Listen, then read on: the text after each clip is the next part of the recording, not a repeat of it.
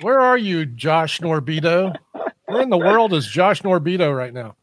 Yeah, check it out. The um the the mobile studio. No, I I just dropped off our two dogs. I got it kind of sprung on me. I kind of forgot that our dogs were getting groomed, and this place is like world renowned. So it's it's worth the drive, but it's like forty five minutes away from our house. And I knew that by the time I get here, I ain't gonna be able to make it back in time for my studio. So I just I was like, I'll bring the sign and I'll figure it out on the phone. I did some tests yesterday to make sure like you can still control stuff, and you can.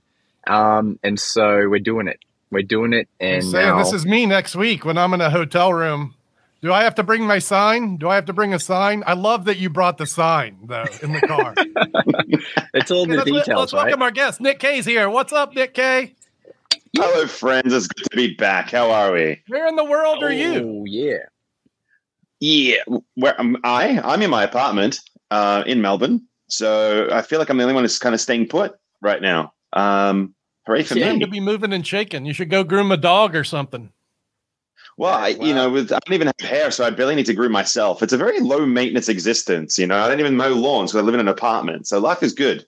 Like that whole notion of having to take care of like hair and brush and and hair drying and so forth. I'm like, nah, I have two eyebrows Look, that I take care of, and that's about it. with you, brother. With you.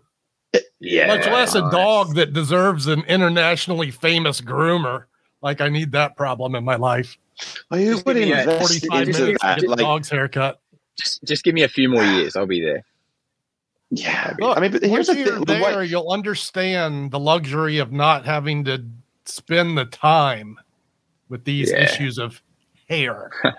Hey Doug, I might have to. Li- Doug, I, I might have to leave you on uh, comment duty because I on my phone. So for those watching, I'm using my phone right now.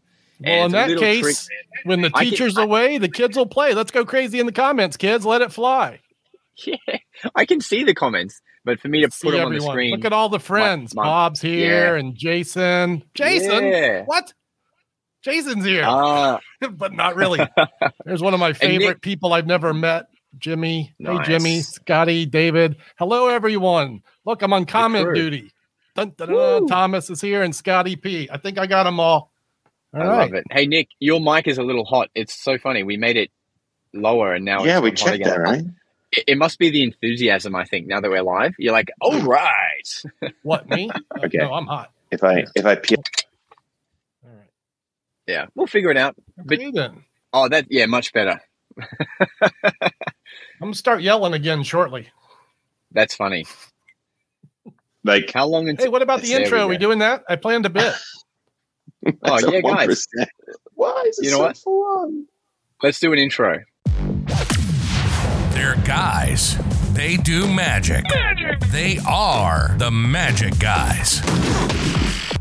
Oh my gosh, I have to do the manual sound effects today. No, we have to look. Here's the thing. I'd planned that as though it would be our normal intro and the timing would be right. Everyone's doing a magic guy thing. Suddenly, everyone's eyeballing me. I'm under scrutiny. It's you know whatever.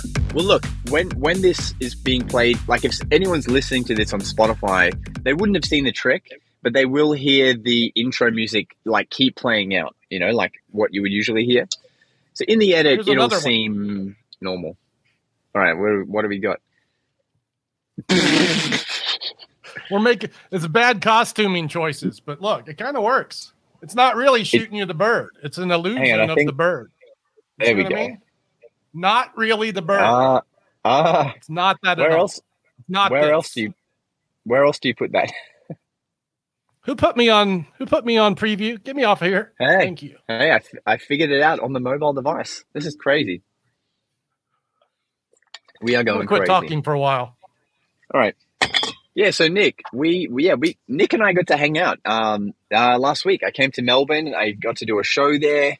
It's always cool when you get to travel for the thing you love doing.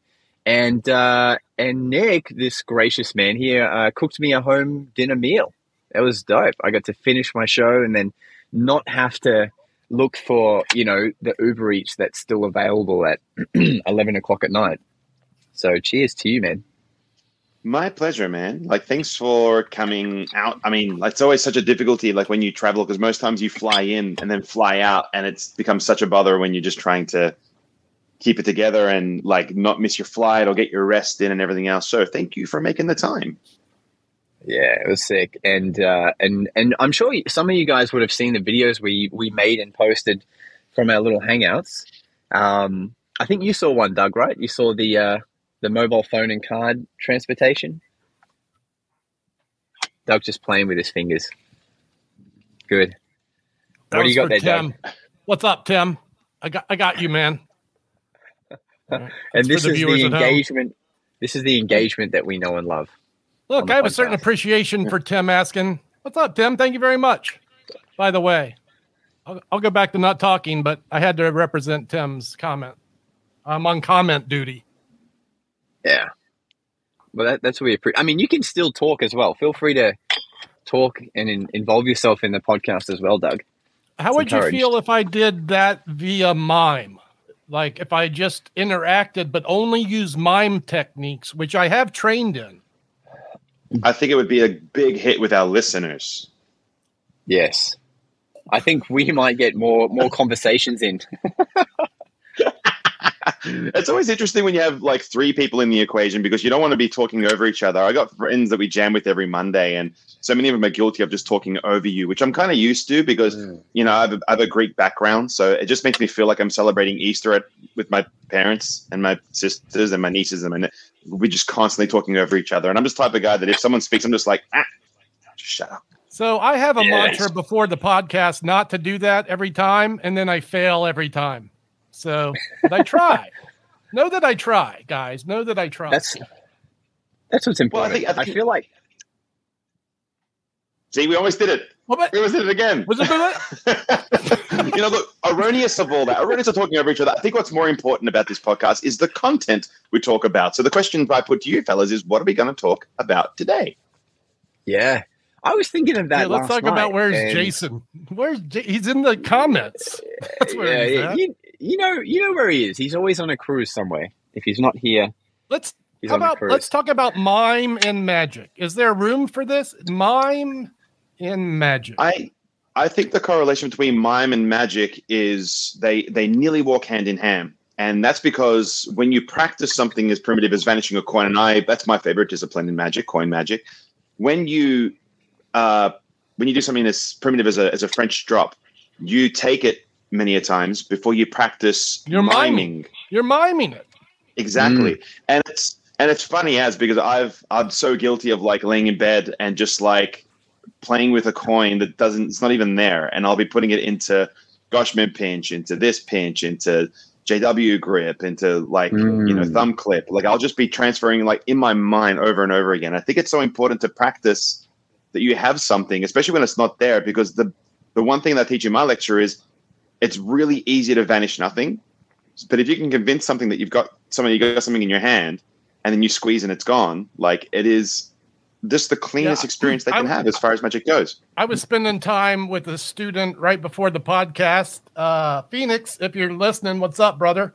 But we were talking about the vanish of an object, and what I wanted to focus on was not as much as the placement as though what happens after the placement, how you how you hold the ball that's not there, and why the hand is not Mm. flat but bulbous because there's a ball in it. And yeah, these are the little touches that can elevate uh, the the simple slight into a believable moment, right? Mm. One of the things I was playing we're with. Jeez, we're minds. Yeah, well, I was I was exploring the um uh, the strike vanish yesterday as I was just sort of tinkering, and it's not something that I do a lot. But one of the things that I I've I've come up with a method in which you can do it, but then show both your hands empty, which is a really fun moment. And Mm. one of the cool things that I was doing as well is that I was breaking it up into in several different moves. And one of the things that I had done was vanish it. Um, it wasn't in the hand at all, but I was hitting the pen and creating an audible convincer. So as it was in, so as I'm tapping away with my my Was it- sharpie marker at the it like time, this? it's going exactly like that. Yeah. And so I was playing with that and a couple of other ideas. Yeah, exactly right, Doug. And so I was playing with a couple of ideas of, of that nature. And it's like the audible notion is very interesting because one of the things that always makes me uh, second guess things is when people say things to the effect of like, oh, that gimmick is too loud. And it's like, if the gimmick is too loud, how quiet's your audience? My audience gets rowdy or gets wild, you know. So it's, Mm. I mean, depending on, on the trick, obviously, but like people like Doug who work in um, noisy environments on street, and which is the same realm that I came from when I first started doing magic, um, where we are about getting reactions from our audience. It's a very interesting thing. So I guess that identify what the problem is or the weakness, and then find out how to combat it. But yeah, miming versus audible convincers. I think they're that's one of the things you can do to convince that like something isn't there, an audible convincer. So like I've been trying to do a routine where you have a coin in a glass and you can't see it, but you can hear it swirling around the glass. You can hear it going around the glass. And then when you tip it out, it appears. And then I love the idea of taking that same coin and putting it back in, and you hear it land in the glass. But when you look inside the glass, there is nothing there. I, I, am gonna. I'm curious if Josh has ever played with these uh, sound techniques to integrate as a method. You do the beatboxing and all the sound effects. Have you ever considered like learning how to make a coin sound and use that in a trick as the method? That's a great. Yeah, that's a great idea. I definitely should. I mean, I could definitely use beatboxing to cover sounds. That's for damn sure. But as the um, method itself. Not yet. I mean, you can make like a water sound maybe, but I'll, you know what, I'll work on that. But, but, um, You know, if you ever need about- to make the sound of hollow wood, That's right. That's right. we know how to. We know where to go. But yeah, with miming, there's a there's a funny thing I do in my uh, coin magic in like in my working set, and I I I do this one where you you uh, you take the coin, you throw it, and then the David Stone, you know, you see it appear in this hand, like you throw it, you catch it. So but good. I I I purposely do this. I go like I take it and I go, look, you can actually see it look like Yeah. it goes, and then you throw it and then it appears. And even though only magicians would you do recognize the this grip, pretend Morit grip or whatever that thing is, yeah, but I'm doing it for a regular audience, and which is what they all think anyway. That's what they, They all think, when you do this anyway. Oh, he's hi- he hides it good. Yeah, they're like, oh, I can't. Yeah, I'm gonna really try to see it, and then when you finally do that, they're like, what the hell? And then it's too late, and then it's over here. Um, so that's one miming I do, and then the other thing I was going to say was, I actually used to do a mime and magic show, as in I had a mime artist that I would do a show with, and this is like back maybe I want to say like seven years ago or something. And there's some great photos of it, and I had video and things like that. And basically, Both he on would stage together, or was it two separate entities? Sometimes, yeah. So there were definitely it was definitely a woven act, and so originally I just wanted an opener to my show. I wanted something of a different act to do something first, and I so I met this guy, uh, Peter Wilson, and um, he came on, and so he did this opening act, and it was beautiful because once he'd done the act, um, to to to turn the lights off to start the show, he would walk up to where the bulbs were, and as if there was an invisible string, he'd go like this, and then that light would turn off. Then he'd walk over again, and that light would turn off. You know, I just had my brother at the back of the room, you know, switching the lights off. Um, but essentially, the show in a nutshell was like he had invisible props, and then they would become visible by the time I got them. You know, it, that was kind of the byplay that we had. Um, it was fun. Yeah, it was it was good fun. Mime and magic. There's there's definitely video out there in the in the stratosphere of, of that stuff. But it was a fun time. What's the close Yeah. on that yeah. show? I'm assuming that's pre backflip. What are you doing back then to close that that shindig? Oh yeah. That's a great Metamorphosis. question. You get metamorphosis on them. We had talked about it. It'd be funny Yeah, if I ended up in the mime the mime outfit and he ended up in the corporate suit. But we never like we never worked on the act enough to develop it to there. I can't even remember what the closing was now. I I have to watch it again. It's pretty But it sad. was- I don't even remember what the closing was of my show. That's a pretty Yeah. sad. This But, like, you can maybe imagine, like, mime uh, and magic don't coexist as much as although there are some great Right. ones. What about Tina Lennert, Vito, Vito Lupo? There's some great ones currently. Some of the comedy guys. Uh, I, s- Well, I mean, some, We've got Penn Well, and Teller, anyway- obviously, the classic. Yeah, yeah. Look, any, anyone who's ever seen my my version of the Invisible Deck, um, in which I produce it at a, a card at my fingertips. And I go through the whole rigmarole with my audience and I ask them to reach in there and take out a single playing card. So, so collectively, like they'll choose, they choose a color, a suit, and a value. And then I say, someone take that out. And I ask them to fold it in half and fold it in half again. And I take it back. And then I just wave my fingers and you see it appear. So we go through this whole pseudo miming technique, which it's kind of fun because in some ways, you know, like you, can have a lot of fun byplay with it where I might turn to someone and say like, oh, can you see the faces of the playing cards? And they go, yes. And then I'll take their drink away from like this as a, as a gag. But every now and again, like, you know, if you go to a child, they go, yes. And I generally say, like, don't you love the imagination that a kid has? And their parents smile in that moment. So there's a lot of ways you can do that. But ultimately, what you're doing is asking them to engage their imagination for just a moment. And then when you make mm. that imagination a reality, it really really hits hard. And it is that type of thing that when you the difference between like a magic show and a theater show is that you you don't you don't allow for the imagination to fill the gaps. When you go and see somebody fly like Peter Pan and you can see the wires like, you know, carrying that said, you know, Peter Pan around, flying around the stage, you can see it, but it doesn't matter because it's the you, you let your imagination for, like fill the storyline. But you couldn't do that in a magic show because they would say there is wires Mm. So that's the type of thing that you know that that's the sort of thing that works against us in a sense. Let's and talk about this invisible card that. trick you just talked about. That sounds like a beautiful thing. Is this something you've published or uh, like you got to see. yeah you, got to see what comes to mind as you say this is Derren Brown does a, a named card and cigarette. I think is what comes to mind. Wondering what your launching point or what that is. Your do- speak about it, please. Okay, so if we're exploring my invisible deck, effectively hmm. there was a penguin lecture from Mark Mason, and Ooh, he releases we love products. Mark Mason, right? We love Mark Mason, and so when he was talking about how people release products, they come to him and they'll say, "Oh, Mark, I got a card trick," and the first thing he says is, "Is it better than Invisible Deck?"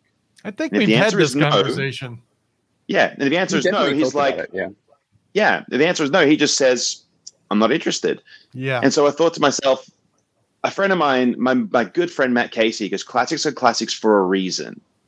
Um, and I, and I, I, I, care what he says. Like his words carry weight with me. And so I, th- I started to explore that. And so when it came to like coins across, everyone should have a coins across. I do my coins across.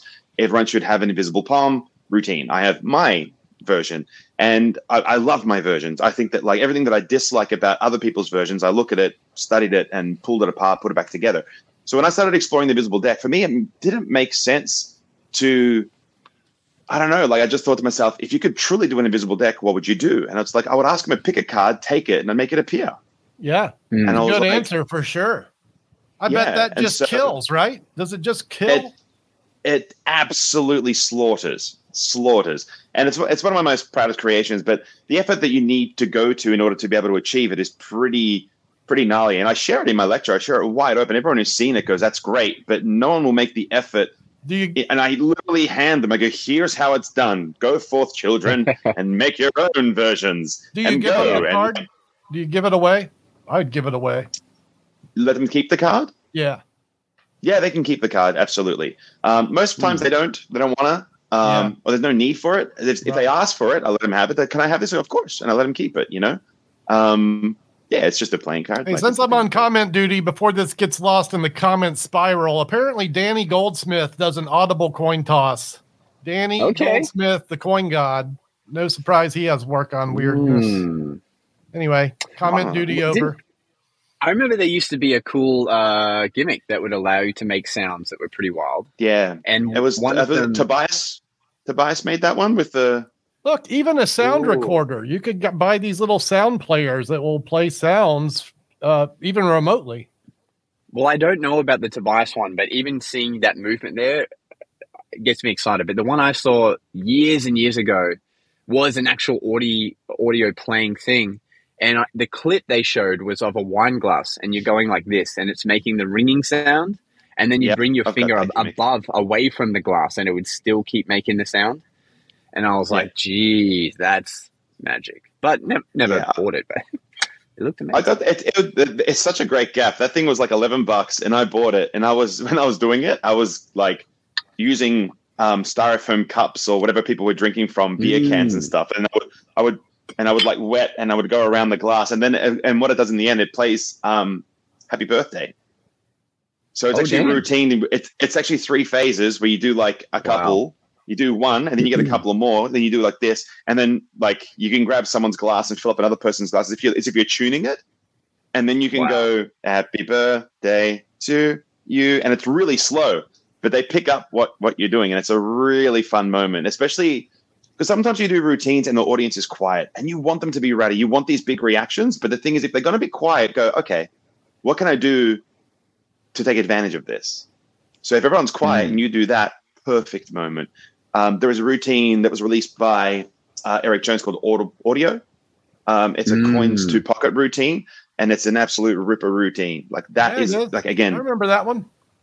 yeah, it's it's a great routine. Whether you hear this audible clink in your pocket, so if everyone's going to be dead quiet, take advantage of it. Because the last thing you want to do is to try and like uh, I'm going to do this routine, but you're doing it for a football club with 80 people in a room. It's like that is not a very appropriate way to be doing it. Like no my, one's going to hear my, it. my buddy uh, Sean Dawson Dante, uh, French Quarter street performer and vaudeville performer extraordinaire, does it this way. He puts the cup down on the table and he has three coins over here, and his cup is this one. It's a it's a, uh Gary Animal Babe cup because we bought the same cup. Ooh. He vanishes the coins from his hand. You hear the clink in the cup, and then he dumps them out. It- that's the first one. It's, it's, it's literally the coin Wow. vanishes over here, and then you hear that, and it's three in a row, Love one that. at a time. It's so Yeah. I love that extra-. Yeah, I love So that good. extra detail. I also love similar but different to that how we had um, Alex the magician on the busker months back, And I'm and so she sad I missed that show. Can we have Oh, can we have her back, please? Because Yeah, I would like we should. We should. So she does. One of the amazing things that she's created is a, a, a Bill to lemon, but the moment that Bill f- vanishes, the spectator feels their lemon vibrate. Like a- so they cool. feel a, a, a moment thing in the moment. Did that sound that sounded weird? A moment in the moment. they feel something in the moment, as in it happened in real time. Yeah, that stuff just you know gets me going. Bob Speaking of which, easily- uh, you should see the method that Sean used, Mister uh, Mister Possible, to emulate, and it did exactly emulate this sound. It, it- and it emulated that sound because it did not use electronics. Mm. So there's a there's a hurdle for you, Mister Possible. Mm. Bob still probably has a method. Mm. He's like a he's like a uh, mad genius villain, Mister Bob Possible. all I can all all that all I can think of is that you have like a tin in your shoe with a coin, and you just like your foot's just like "Ugh," under the table. So quickly that is not far far off of the method. It's a little more Oh, elegant shit. than that. Mm. It's Okay, more. Tommy Wonder esque than caveman esque, in that you know you think of the the Hmm. links that Tommy Wonder might go through to make something that beautiful happen. You know, it's a Wow. beautiful moment. There's the coin. It's gone. Ding. Mm. Oh, there it is. Do wow. Three times in a row. wow. Hey, and Antonio had a question. Can I even? You might have to do this, Antonio. Yeah, the, oh, Antonio. I- I. Yeah, Antonio asked, "Is street magic a start for beginners of card magic?" That's an interesting question. I think street Is magic saying- is a start for anyone for anything or any art form. Yes. I think again, Yeah. the thing about street magic is that when you, I, I, I mean, I might be talking out of turn, but what I, I especially here in Melbourne, I think that busking in Australia is far different to anywhere in the world. Um, and that's from everyone I've either dealt with. And Doug, I hope you get a chance to experience this for yourself. We'd love to have you come down. Like genuinely, we have lectures lined up for you the moment you decide you want to come. Like we are so excited for you to have that. Now, Fantastic. when you're performing here, it's it's just it's so different. And I don't know if like maybe if like you with other street performers, you basically come into the fold. And if you stop, if you start getting bad hats, you start affecting other people's bad hats as well. Mm. So I think that's something that that, that probably should be discussed. That if you are going to be someone who does want to start exploring street magic, you need to not obviously worry too much about your routines and so forth. Yes, you will get better at them. You will cut your teeth because you'll get the flight time. But you also need to focus on other things, other things like getting them to stay, getting them to pay, getting them to go away. Those are the three sort of things you Presuming need you, to do. intend to make money, but what if you just go out there to perform? Well, Yeah, is, I mean, okay. The question that that begets another question: is the question that uh, is that being detrimental to the actual street society because you're doing stuff when you should be asking for money, and when your hats are heavy, everyone's hats are heavy. It, it, it absolutely it absolutely is detrimental to the street community, uh, the professionals. Is it? And most professionals will manage that situation. I had a noob out in the French Quarter last weekend. He set up in the wrong spot, and with at the end of that show, he had two people on him going, "What are you doing? Don't do that," you know. And then he went to where he should be, which is out of the way. Mm. So I think it's self policing that if you're a new guy out there, and we all are at one point new out there, everybody is at one point a starter. So Yeah. you got to start Yeah. somewhere.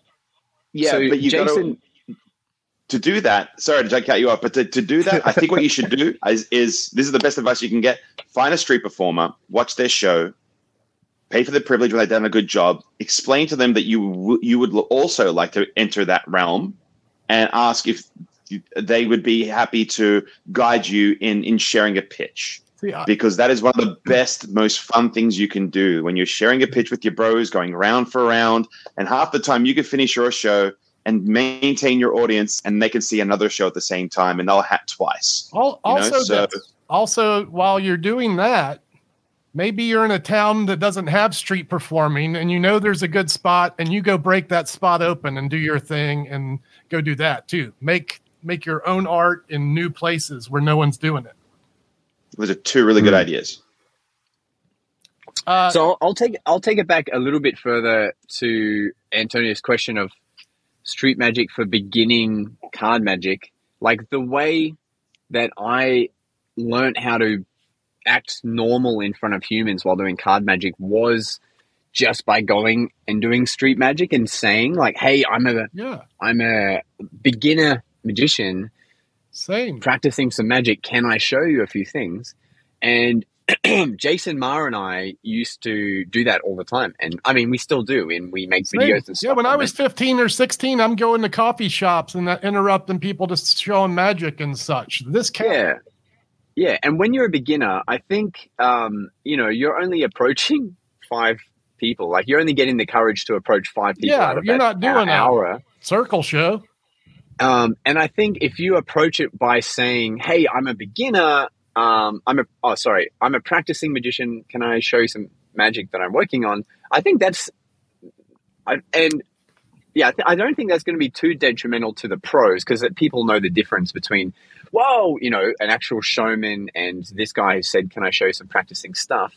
Um, but the important thing I did learn from Jason Maher is um, he's like, whenever there's a busker, just never you know have your cards out while Yeah. they're doing their show Mm. never do any any of that stuff and definitely don't do any performing anywhere near them so um, although he would busk he would literally busk and make money professionally and then he'd pack up his stuff and we go do stuff for free because we're filming it and it's fun and we muck it around Yeah. but he would just stay we would just stay away from buskers and we'd make it very obvious we're doing something different than than our our living like you know we're working out some stuff or we're making a video or or whatever and um, I think if you're beginning doing card magic, then that's probably a less nerve wracking way to go at the very, very start. And then once you know how to not freak out when you're doing your, your DLs or whatever, then you would approach ten- someone in the fold. Antonio Antonio's always also asking like what are some good card tricks to start off with if he's going to be doing some street. I think that every magician beginning should should at least start or commit to having an ambitious card routine. Hmm. What are the The ambitious card staples? routine Let's is a- Yeah. Yeah, I, I would say an ambitious card routine because it's.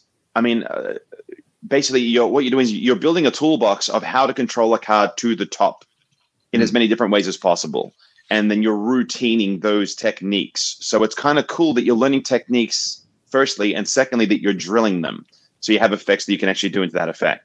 Um, um, the Two card second Monty? effect. What do you reckon? I hate the two card. If you learn three card Monty, you can uh, you know get the rubes for some extra cash on the side in between shows. So make that number two, three card Monty. Well, the reason I say two card, the reason I say two card Monty is because because there's little happening in the actual movements of the routine. It lets you bring maybe bring out your personality a bit doing the trick. Um, for at least for someone card, trying card to achieve wallet's that. a closer for me half the time. So card to wallet Mhm, is mhm. just uh, Yeah. although- is that a beginner trick? Maybe not. Maybe not. A beginner. Yeah, well, here's the thing. So the beauty of doing an ambitious card routine is that you realize that it's you. There's two things you'll learn. You'll learn techniques to control the card to the top.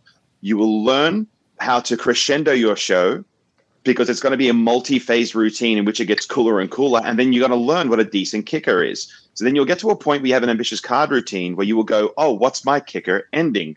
The card to wallet is a perfect kicker kicker ending, but you might want to do Mm. something else. Where you do a Mercury card fold and put it under someone's watch, like I like to do in my ambitious card routine. But the thing is, I have like six different kicker endings, and you should have many different kicker endings because you should be an opportunist and see an opportunity in which you go, "Oh, that guy's wearing a watch. I'll put it under there," or I'm going to pin a card to someone's back, and that's going to be the signed card um, from the ambitious card routine, you know, or I might tear off a corner, and that corner is going to match you know, another piece that's hidden behind a picture frame. But there's many different kicker endings. Yeah, yeah. So that's why the ambitious is like the best thing to start off with, because you'll learn kickers, you'll Yeah. learn things of that nature, and you'll learn structure. And once you understand that, you can apply that to almost everything. And you should learn Yeah. to do it in mime as well. Yes, especially because- especially if you're doing nightclub gigs and no one can hear you. You want to be able to gesture everything. Yeah, you know, I was I was talking to Teller about this when he was in town, and um, you know, me maybe 10, 10 years ago, I thought to myself like, if I ever lost my voice, I would not have a career. I would be screwed. But I find me now, as I'm getting older and older, that I'm just speaking less and less. And I'd like to run this by yourself, Doug, for someone who's who's um, a little more like been around a little longer in the magic realm. Are you Do calling me old? That, no, I'm telling you, life experience. It's different. All right, bring it. Cool. So what I was thinking was, oh, okay, hold that thought. Someone's here. All right, look, while this is going on, I've been itching to talk about this from Jason Yoakum. He he says if you toss a coin from palm to palm, it makes a smack noise, and after a few tosses, you can click your tongue as though it landed on the other hand. This is probably a method, but listen to this. It reminded me of Arthur Buckley's bounce pass, which no one knows about except old guys like me. So I'm going to talk about this bounce pass for a second. How, You hold your for- just quickly, outstretched how many? You can make that sound by having the coin bounce off your outstretched hand and into the other hand as it falls down.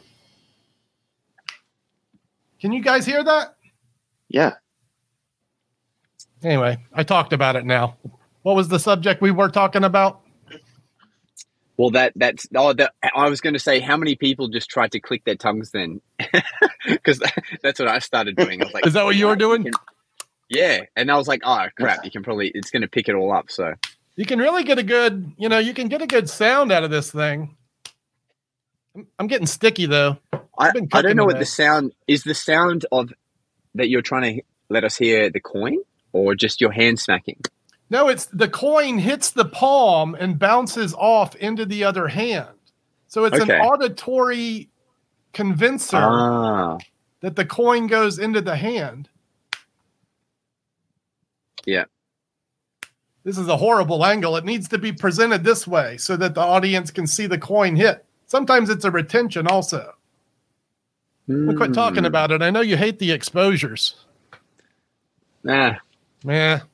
Suddenly he doesn't care anymore. episode. Yeah, you know, if I've learned anything, it's that you just put everything out there, and people aren't going to do it anyway. So Look, the galley likes matter. it. David Ungs, there's my yes men. Thank you, fellas. yeah, nice. So Christmas is coming up soon, and pretty much from now to the end of the year is uh, Christmas uh, corporate events. At least here in Australia for, for us corporate guys.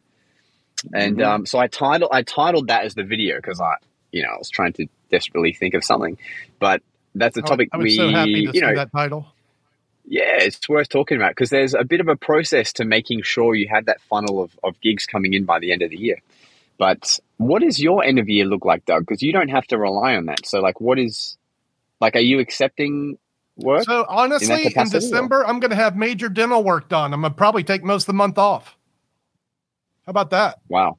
Uh, eyeballing well, an insane 2023. I want to make sure I'm ready for the biggest year of my life. And this has to be part of that process. So that's what's happened. I'm giving myself a gift. Uh, and yeah, it'll be rough, but that's what I'm doing. Yeah, nice. Okay. Mm-hmm. And Antonio, just to clear up, yeah, Christmas isn't for two months, but what I mean is every company starts holding these events for their staff from it's the biggest now, time of like, the year for a professional magician. No doubt about it. Yeah. It'll make or break your years for some guys, right? I make a third of what I make all year in December. Yeah. Yeah. I've always worked the gigs. I've never been a hard sell on mm. my own self to events, which is where the real money's at. So I'm I'm doing all the shit gigs from the talent agents, you know. But uh, there's okay. a lot of work in New Orleans for holidays. But let me tell you, I'm ready to not do them and and do other things. but yeah, go get them, fellas. Yeah, that must be nice. I always I always plan my any holidays I'm doing is always going to be like January Feb January February because for me that would be more quiet time. But are you yeah, proactively but, selling companies on your show? Like, um, t- tell so, us how to well, get this work for those. I know there's listeners that want to get it. How do they get it? Yeah, so I'll tell you the Brisbane formula that I've been working with, and I love to hear Nick's as well. But for me, what happens is the longer I've been doing magic professionally, the more people I've done gigs for that could potentially hit me up for their Christmas function. Because literally, like anyone who's seen me at a gig works for a company that will have a Christmas party. So, like, it's just, did I make enough of an impact for them to think of me then, or did I give them a business card? So, like, so now my Christmas books out, the Christmas season, Antonio, books out much faster just because so many more people have seen me now. But also, you also get an abundant of new inquiries as well, like through Google AdWords or agents or, or um, referrals or whatever. So typically, the way that I plan it to try and be busy is like remind my clients leading up to Christmas, hey, I'm going to get booked out pretty early. You know, have you thought about your entertainment? So I have a mailing list and I'll email them um, which I've done, you know, just to remind them. But also, they're seeing my stuff on their socials all the time. So, like, I would hope that I'm on top of mind by the time it gets to that, that, was a, that period. You, you, said an important sentence there that you have a mailing list that you send mm. out to. So, you on hmm. mass, mm. you're selling yourself to clients you've worked for before. Uh, yeah, always ones I've worked for before. Yeah, I've never done the cold call approach of hitting up like law firms and stuff to pitch my my gigs. Although that's a great idea, but Curious, I just Nick, have you done that approach, that approach where you're cold selling a company? I don't particularly cold sell. I think that one of the things I appreciate about being a magician is a very niche market, and niche mm. markets don't get by on flooding a market and sort of vanishing. The way that they they keep going is that they maintain continual relationships and continual business, and that's mm. where when you have folks that hire you every year for their Christmas party, or even every second year, possibly. Um, that's that's what's important. So I think that when you've been in the game long enough, you do build a client base that you let them know that you exist and keep make sure that you're at the forefront of their mind. Using your socials is a good way to do that. If they do engage in your social, they'll just see that you are being active. You'll always be at the forefront of their mm-hmm. mind. And then when it comes time to do an event, that'll happen. Um, Josh and I were having this conversation when he was here last, and we sort of identified that social media is the new mailing list. Yeah. It really yeah, is. The, it's if you're not selling yourself on social media these days, wow, you're doing it wrong. Absolutely. Yeah, it's all, it's, I mean, I'm I'm so guilty of that. Totally. And like hanging out with Josh, like the, the thing is, like you guys saw two pieces of magic, but we created nine that day. like we just created nonstop. It was great, you know, in yeah. the space of like the five hours we were hanging out, like we created so much and it was so enjoyable. And I thought to myself, like, I create stuff all the time that I'm probably never going to do. Share it. Put it mm. out there mm. so it's out of my brain yeah. and it's done. It's documented, to say the least. I can just move on with my life, you know? Man, your uh, your ship in a bottle esque thing was like crazy, and that was only a, seeing a video of it. Nick has this stuff on video that he just has on video for the sake of documenting it for himself. And I'm like, holy crap, this is like, not only is this something you've made up, so it's not like a store bought trick that everyone's doing from Murphy's or whatever, but like it looks gangster AF. And um, yeah, Nick's got it. He's got it all in there. He just got to spend a bit more time with you, Doug, to to get the bug to um, you know, put it all out there. Yeah, we may need to chat after this uh, broadcast. Yeah. Oh, Yeah, we get, spend- get your creative output flowing somewhere else. Mm. Oh man, Well, no, it's it's like see, I'm always creating, but it's just that it's whether or not like it's appropriate for me, or you know, it might be better for somebody else. So sometimes I create stuff and I'll give them a call. Like I'll call my friend Kath Jamison, a great mentalist, and I'll go, "Come over this routine. It's not really for me, but I think it'd be good for you. my Oh, gift." I see. She's like, "This is amazing," and I'm like, "Yeah, take it. I'm not going to do it." Curious, know? do you ever Mm. publish your creative endeavors on YouTube? No, I only uh, show that stuff at lectures. hmm in person. Yeah. I've got a really unhealthy mindset about that. I've always had this mindset that like I was just getting really tired of things constantly being stolen from me for a time. Right? Um and yeah, it happened for a while and then it, which is not it sucked, but what I what it did do it is it forced me into a corner where I evolved to being a, a magician and a performer who's inimitable, who who can't be imitated. And now I do stuff like I said, like that bit with the you know with the invisible card and so forth. Yeah. Like it is stuff that like in order to achieve it, like the amount of investment you would need to do is like crazy. And I challenge people to do it because I want them to elevate magic, especially Australian magic. I think we have a responsibility to Mm. to do that. So yeah, so it's it's that type of thing that like I've spoken to other really great um, uh, social media performers as well, like Xavier Spade and a couple others, and he's like, people will let any man just put it out, put it out there. Then a part of me thinks to myself, like, here I am with like a thousand followers, I'll put something else, and some douchebag with forty thousand followers will will rip off my routine or rip off my bit and do it for himself because I find it staggering that there's some people out there, there's entirely talentless people, but gorgeous, gorgeous people, Mm. very, very attractive people who who lip sync like a movie scene and it gets 1 million views. And i think to myself like oh okay. Like like i'm not bitter about it but it's just like i'm trying to understand it. I'm trying to understand what's up. Is it is it because like beauty is such a great commodity or such a valued asset in society but maybe is it so valuable because like it's a depreciating asset? Because you're going to get old and you're going to get fat and ugly unless you're a dog in which case you are gorgeous. Like i don't i don't know. But, But you've seen Jason- Going viral on TikTok, right? So I think that counteracts what you're saying. Yeah, I, I consider the cute girls a bookmark for the quality content that people find if they spend any time on the platforms. Like, sure, everyone likes to look at beautiful people, but if you spend time on the platform curating interests, like in this day I think age, you'll find them. I don't know about Yeah, all the platforms. I think Facebook is like stupid. Reels is just dumb. They have no idea how to pilot that ship whatsoever. But TikTok, if you're on there for a couple weeks, if you want to look at dancing girls, they'll give them to you. But if you want to look at, you know, I've got astrophysicists and, you know, yoga teachers and wonderful circus arts and all the things I love, you know, games and it's all there. yeah, And some high art think- too. And some good lip I- syncers. yeah. It's. I think in the long term, like it'll be annoying, but in the long term, you'll win. You know, because your your brand will eventually dominate. Like This is what I, I think, always- Nick. Like, if you, it's just, I think it's a question of it, whether the uh, platform interests you. You obviously have Hmm, good that's true. creative. If you were to approach it on a consistent basis, you would be the guy with forty thousand. That you know, you, and you, that's what would happen from strong performing con- content. So, uh, yeah, I also, I also I also think it's just because it's not something that I know. There is no book out there that has really said, here's exactly what you do to this, this, this. I mean, don't get me wrong, we've all read the Gary V. Crush It book and so forth. And, you know, but it's like, how do you utilize it? Like, are you like I'll do something. I'd be like, stupid, why did you post it at this time? You should have posted it at this time. Yeah. Why didn't you use these hashtags? You're supposed to use these hashtags. Yeah. Make sure you tag these, these, these groups. Like these are the things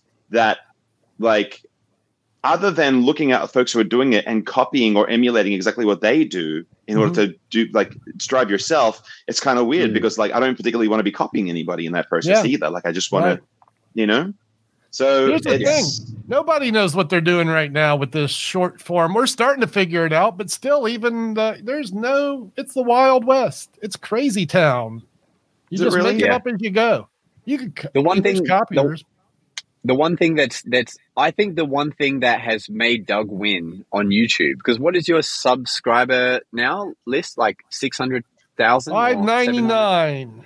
five ninety nine 599. so like if anything like obviously Doug is a great technician has great video quality but the main thing is he's consistent he's posting stuff just every goddamn day so like you can't help but see Doug These, these are my, my notes on short form media, right? I wrote these trick talk notes concerning content for short form video consumption. This is the material I present often at Magic uh, lectures now, and this is mainly a souvenir. But right at the beginning, I tried to sum it up, and uh, here's the bare bones: get get good lighting, get good lighting give your audience a reason to care and be consistent. That's it. Give them good a reason lighting, to care. Give your audience a reason to care and then be consistent. And then you'll be an internet superstar. How do you get them to care? That's a really that, that, you know what that is. The exact formula you've you've said is um, street street performing, like street shows. I had a street performer in my house over the weekend, and I told him how luxurious it is to have the skill sets we do to convey ourselves over social media. Uh, um, if Jason's listening, he'll say, "Yep, it's a hundred percent uh, segue from one to the other." Street performing, you just use the same, yeah, same thing. Build an audience, get them to stay, get them to watch, and then get them to pay like and share, baby. You know, they pay with their likes and shares. So it's very much that formula. Hmm. I mean, we say all this stuff, but like Nick's still busy as a performer anyway. But it's just that extra creative endeavor you can play I mean, with. it, it, do you want to like go go for it? I don't recommend that to anyone, right? I think if you just make good quality content that you enjoy making and you think you would like to see, then people will enjoy it. And there is, I guess, concerned if you're uh, protecting creative uh, property, right? And the magic community is ruthless for taking ideas, especially if you intend to be commercial for yourself with any of these Mhm. endeavors. It's a genuine concern, unfortunately. But uh, I'll tell you what set me free in this last couple years is realizing that I don't have to please a magic audience. I have to please the world, not magicians, you know, just human beings. And if you start thinking about that instead of thinking about what magicians think, it, it, it kind of opens a whole different level of at least not being concerned about someone selling your trick because, or, you know, I'm not actively Yeah, I re- creating as much as I used to, so I don't. I I'm, I can't put myself in your shoes right now because my creative endeavors are minute these days. They're not groundbreaking. Well, I I really appreciate what you're saying there because it's kind of got me torn between two sort of factors, and you know, one is that like you know, are you afraid of people taking your material everywhere else? But when you're someone who um, like, so one side is that you just you just keep putting out content, and it doesn't matter what the content is. It could be content that you purchase from Murphy's or any of the great magic suppliers out there, and you just perform that trick you purchased. Right. So you spend thirty dollars and you do a thing, and you've Mhm. got you know you got your ninety second clip because you've spent the thirty dollars, right? Right. Now, if that's what you're driven to do because you're trying to build an audience, by all means. But like, if you're someone who's like trying to create magic and you're trying to create your own bits, you're trying to do a thing with a Lego in a bottle, or you're trying to do things with shadows and um, a golf ball bullet catch and all these things that I'm currently working on. Like, if you're not hyper focusing on that, are you taking away? Like, you know, like there's, there's something has to give in my world Yeah. when you work as much as I do because you need to like make time for family or for girlfriends, Look, whatever it might I- be. Absolutely. As I'm getting back to work more as a professional, going out to do gigs like this fair or even street perform or magic lectures, I'm finding so less time to produce content. But I'm trying to make the things I do the content.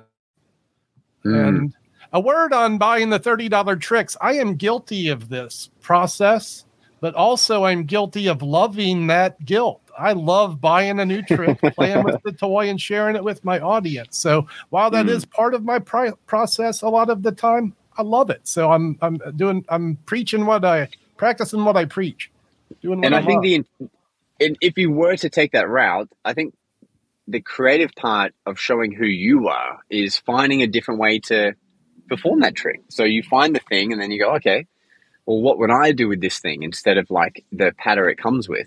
And I've seen Doug and Jace do that a lot, and I not as successfully in views, but I do the same thing. I try and post videos, but in you know a totally different way to maybe what magicians are used to seeing it used as, and um, yeah, per, like just like the video we made, man. Like that gimmick was that uh, trick is so good, but we just made it.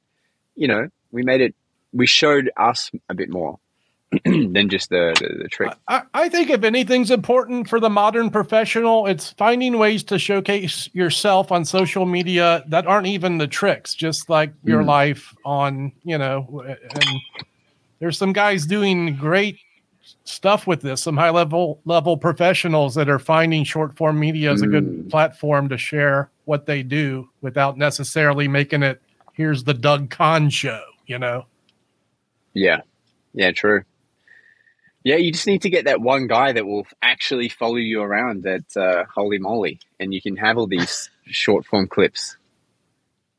Yeah, Yeah, yeah. and you can possible. find all those and you could you could have all those one-off moments where you know when you just have that one-off thing happen that would that normally never happens at a gig and now you've got that unique thing they said in the video yeah like that would be a great way to document what you're doing instead of having to create stuff every week Josh is doing like I was enjoying your beatboxing earlier today. You genuinely stopped me in my tracks. I listened to the whole thing and enjoyed it.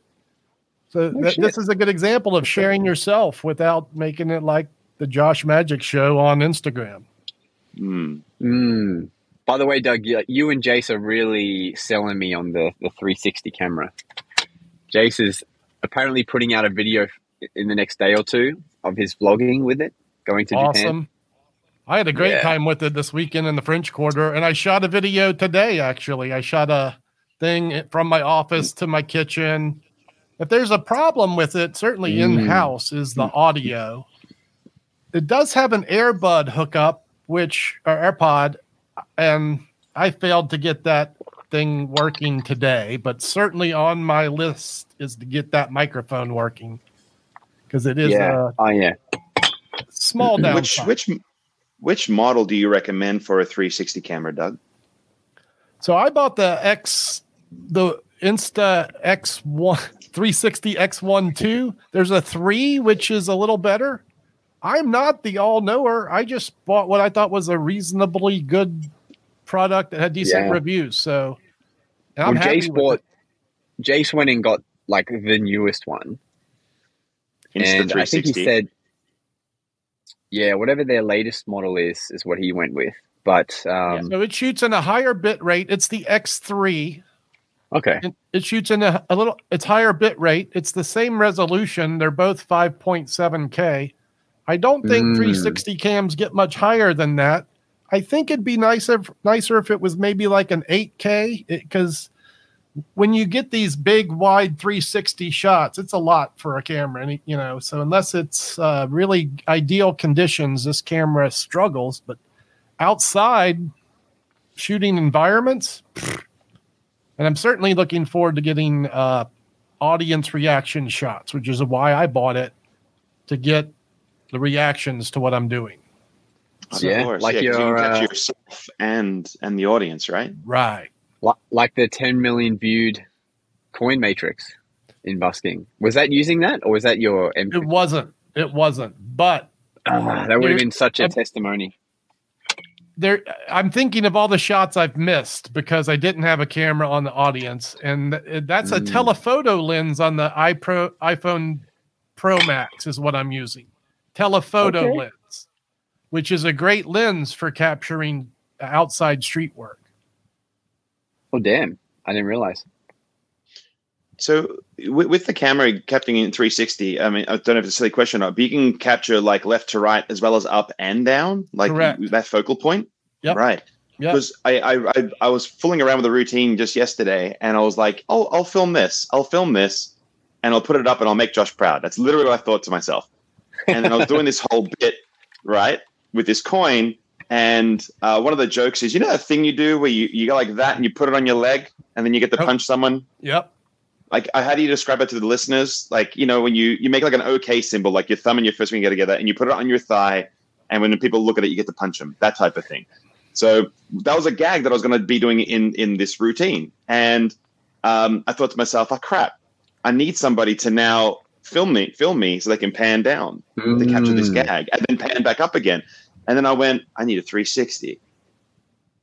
If I had a 360, I could do this myself." Well, I Yeah, mean, if I'm you're looking shooting it vertically, you should be able to get it as well. Just saying. The possibilities are huge, huge for Yeah. magic.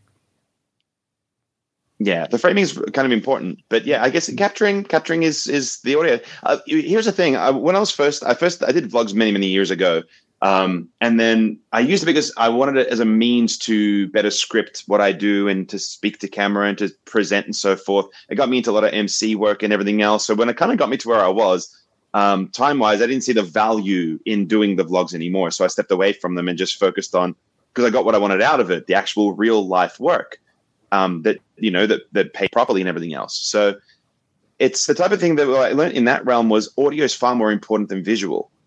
And I want to know if you guys think the same things. Mm. Notice that I I- mentioned the audio right away because I do think it is Yeah. important. That's Yeah, said, this one of the camera has four microphones. It's not like skimped on the microphone, but when you realize how important audio is, you want it to, to, to get it right. So Mm. ideally, I think you shooting with an external microphone always, always to be top tier. You know, Yeah, You can, why you we can have watch this a great instead of the, you know, yeah. webcam instead mic. of being in a instead of being in a car with your AirPods, Ah. normally Hey, you have the at least great. you got the sign. Well, the Well- sign, you know, adds to it for sure. There's got to be some downsides of a camera like that. Is the battery life ordinary? Like, what Well- is what is the downside of a 360 Certainly. camera? So battery for the one I have, I think it's it says an hour and a half. I shot for and I shot like four acts the other day. I must have had that thing on for, you know, nearly two hours and you know, it survived an afternoon of shooting in Jackson Square. Uh, I do plan to get extra batteries. That's two batteries is 30 bucks. I'm buying that for sure. Uh, if Mm. I'm doing a five hour stint on the pitch and I want this thing running Okay. all the time, I want it running all the time. And cool. So they're interchangeable, which is good. So the downtime is pretty good, obviously. Um, And then Yeah, I think the only other downside is the low light, right? Like it, it works best. I would say so. Yeah, I tried to shoot some things in studio, wasn't super happy with any of it. I am going to put a video on YouTube unless I hate it when I go to edit it, but uh, probably Wednesday. I, I started here and it's just me holding the 360 cam. I go from my studio to the kitchen and I d- do my thing. So uh, I'm zooming around. That's the plan anyway. It'll be the first landscape 360 thing I've done. So take a look and you'll see kind of what I'm starting with, you know, this week. does it does it eliminate the need to have a gimbal or something that stabilizes the camera? Because I have like a full rig that you know on a stick. Very much is- so. And I, if I'm not mistaken, it's produced by a gimbal company. This this thing. Right. Uh, There's super stabilizing modes on it. Yeah, David Ung asked an interesting question. Like with the audio, does it basically mix all, let's say, four? Um, the question David asking is, how's the Yeah. audio for the 360? So- and I know that it has multiple microphones. Is that just put a mix of all four mics? And I wish I could answer this better. Literally, as I was watching the footage I shot earlier, I got the sense that the microphone was changing from one to another on the footage, but I'm unsure if that is exported in that fashion. So Ah. stay tuned Wednesday. And it's a sadness here in that when I go in my kitchen, it's like a cave in there. I have a living room kitchen that's like a mammoth cave. So I have I'm I've got echoes, but uh stay tuned. And if you don't see it, that means it's shite. if it doesn't make Yeah. it to air Wednesday, it's, it's no good and I need another swing at it. I'm with you. So YouTube, before we wrap, before we, before we wrap up, Doug. So Doug's about to go away and and uh, not a festival. You said it's a carnival? No, a fair, a state fair. The Louisiana State Fair. Most states in the United Ah. States have a state fair. It's a few weeks long. We showcase our livestock, do some rodeo, and there's clowns and magicians along with carnival rides for your entertainment pleasure. nice. And will you be on the podcast next week still? Or Yeah, my, be- my uh, dark days are Monday and Tuesday. So I think unless the Wi-Fi is horrible or I got bad cell service, I'll do what you're doing, but without the sign. Yeah, we really got to get you one of these these hand drawn signs by Jason. okay, great. And then and then uh, and what about you, Nick? What are you up to this week? What's the the schedule like? I saw you went go karting just yesterday, which is cool. Yeah, I go go karting almost every Monday because um, I really want a Porsche, and I don't have anywhere to put it if I bought one. So I decided that it'd be more cost effective to go racing every Monday as opposed to getting a Porsche that cost me a hundred thousand plus dollars that I'll end up losing my license with and having to fork out thousands in insurance and tires. So um, so I do that every Monday. I go racing um, to get the to get it out of my system. I'm a big That fan. I, sounds like- I, super I do fun. What a great idea. It's a great time and it's just ah, i don't know man like you know it's a little treat to myself. I spoil myself just by heading out to the track. Um, and then you know friends pick up and I, oh can i come too? I'm like yes come and then it ends up being a group thing before you know it. And uh, yeah i was a bit slow last well yesterday uh, by about half a second but i think i got fat. I don't know. Or maybe the tank had a full tank or something but i wasn't Man, I want to do Yeah. that. well when you're in town buddy we'll we'll take you Yeah. And before we go, yeah, what what's up this week, or what are you? What's what's next for Nick Kay? I generally am entering the cra- crazy Christmas mode, and I have so many events this week. I am literally like back to back. I have like three gigs Saturday, two Sunday, two Friday. Whew, Um, That's a lot. I yeah, it is a lot. Like things, I'm literally back to back. You know, ordinarily, you know, even if I do have one or two in, in the day, like I'll come back home, have another shower, and go to the next gig. I don't even have time for Mm. that this week. Like I'm literally staying as fresh That's as I awesome. can. But I always bring a change of clothes, like between each. So I, I got to be fresh. It's just one of the things I do, like fresh shirts, fresh everything, fresh undies, socks, like, and then I put everything back on in between shows. Um, but I'm literally Oh, yeah. back to back. I'm doing stuff for Fox FM this week as well. Is on the Halloween a Friday thing? and Saturday. Do you, do you get Halloween shows there? Is it? I s- Yeah, yeah, Yeah. that's that's that's what I'm doing. Yeah, that's what I'm doing on Friday. So yeah, that's going to be a fun one. You know, it's so hectic that um I can attest to that. Even as we're doing this podcast, like just before we got on the podcast, I had a phone call for someone asking for uh, inquiring about an event. And then just as we've been doing this podcast, I've seen two emails come through, like form submissions through my This website. where you up Yeah. your rate. You're like, it's Halloween weekend, y'all. It's double. yeah, yeah. What are you doing, Josh? You didn't. What everyone said what they're doing. What are you doing this week? Yeah, this week, um, so we did the podcast. I'll shoot some content through the week. We just we've had a, a sick horse this week, so he had to go to the vets and come back, and so now I'm gonna you know try and get extra gigs to cover that. And um, yeah, my next my next event's on the weekend, so I'll be doing a nice wedding event and a little corporate thing, and just getting ready for the craziness. But um, always have time for the podcast, you know. So Yo, Thanks the Bob Possible going to Vegas in two days. Doing the Magic the Hey, Gathering event. This is uh, I man. I, I saw this thing he built. Did you see this thing? We're over time. I don't want to keep No, switch no, topic. The Black I don't think so. Lotus. I hope you get video of this, Bob. This thing is incredible. Is incredible. this is this another Pornhub thing or? No, it's a ver- it's a it's a card. It's a it's it's a one of the cards from Magic the Gathering game, the most Ah. valuable and highly desirable card. Bob has made this thing into a magic trick, and it's incredible. Oh damn! Well, So he's going to seeing work the footage of that. convention. He's going to work their 30th anniversary uh, convention. Okay. And, uh, we wish Bob Possible the best, at least from this room. Yeah, good luck, Bob. All right, we'll see everyone again uh, next time on the Magic Guys. Wrapping it up. Peace. Thanks for listening. It's time for us to disappear now. Disappear now. But we'll see you again on the next episode of The Magic Guys.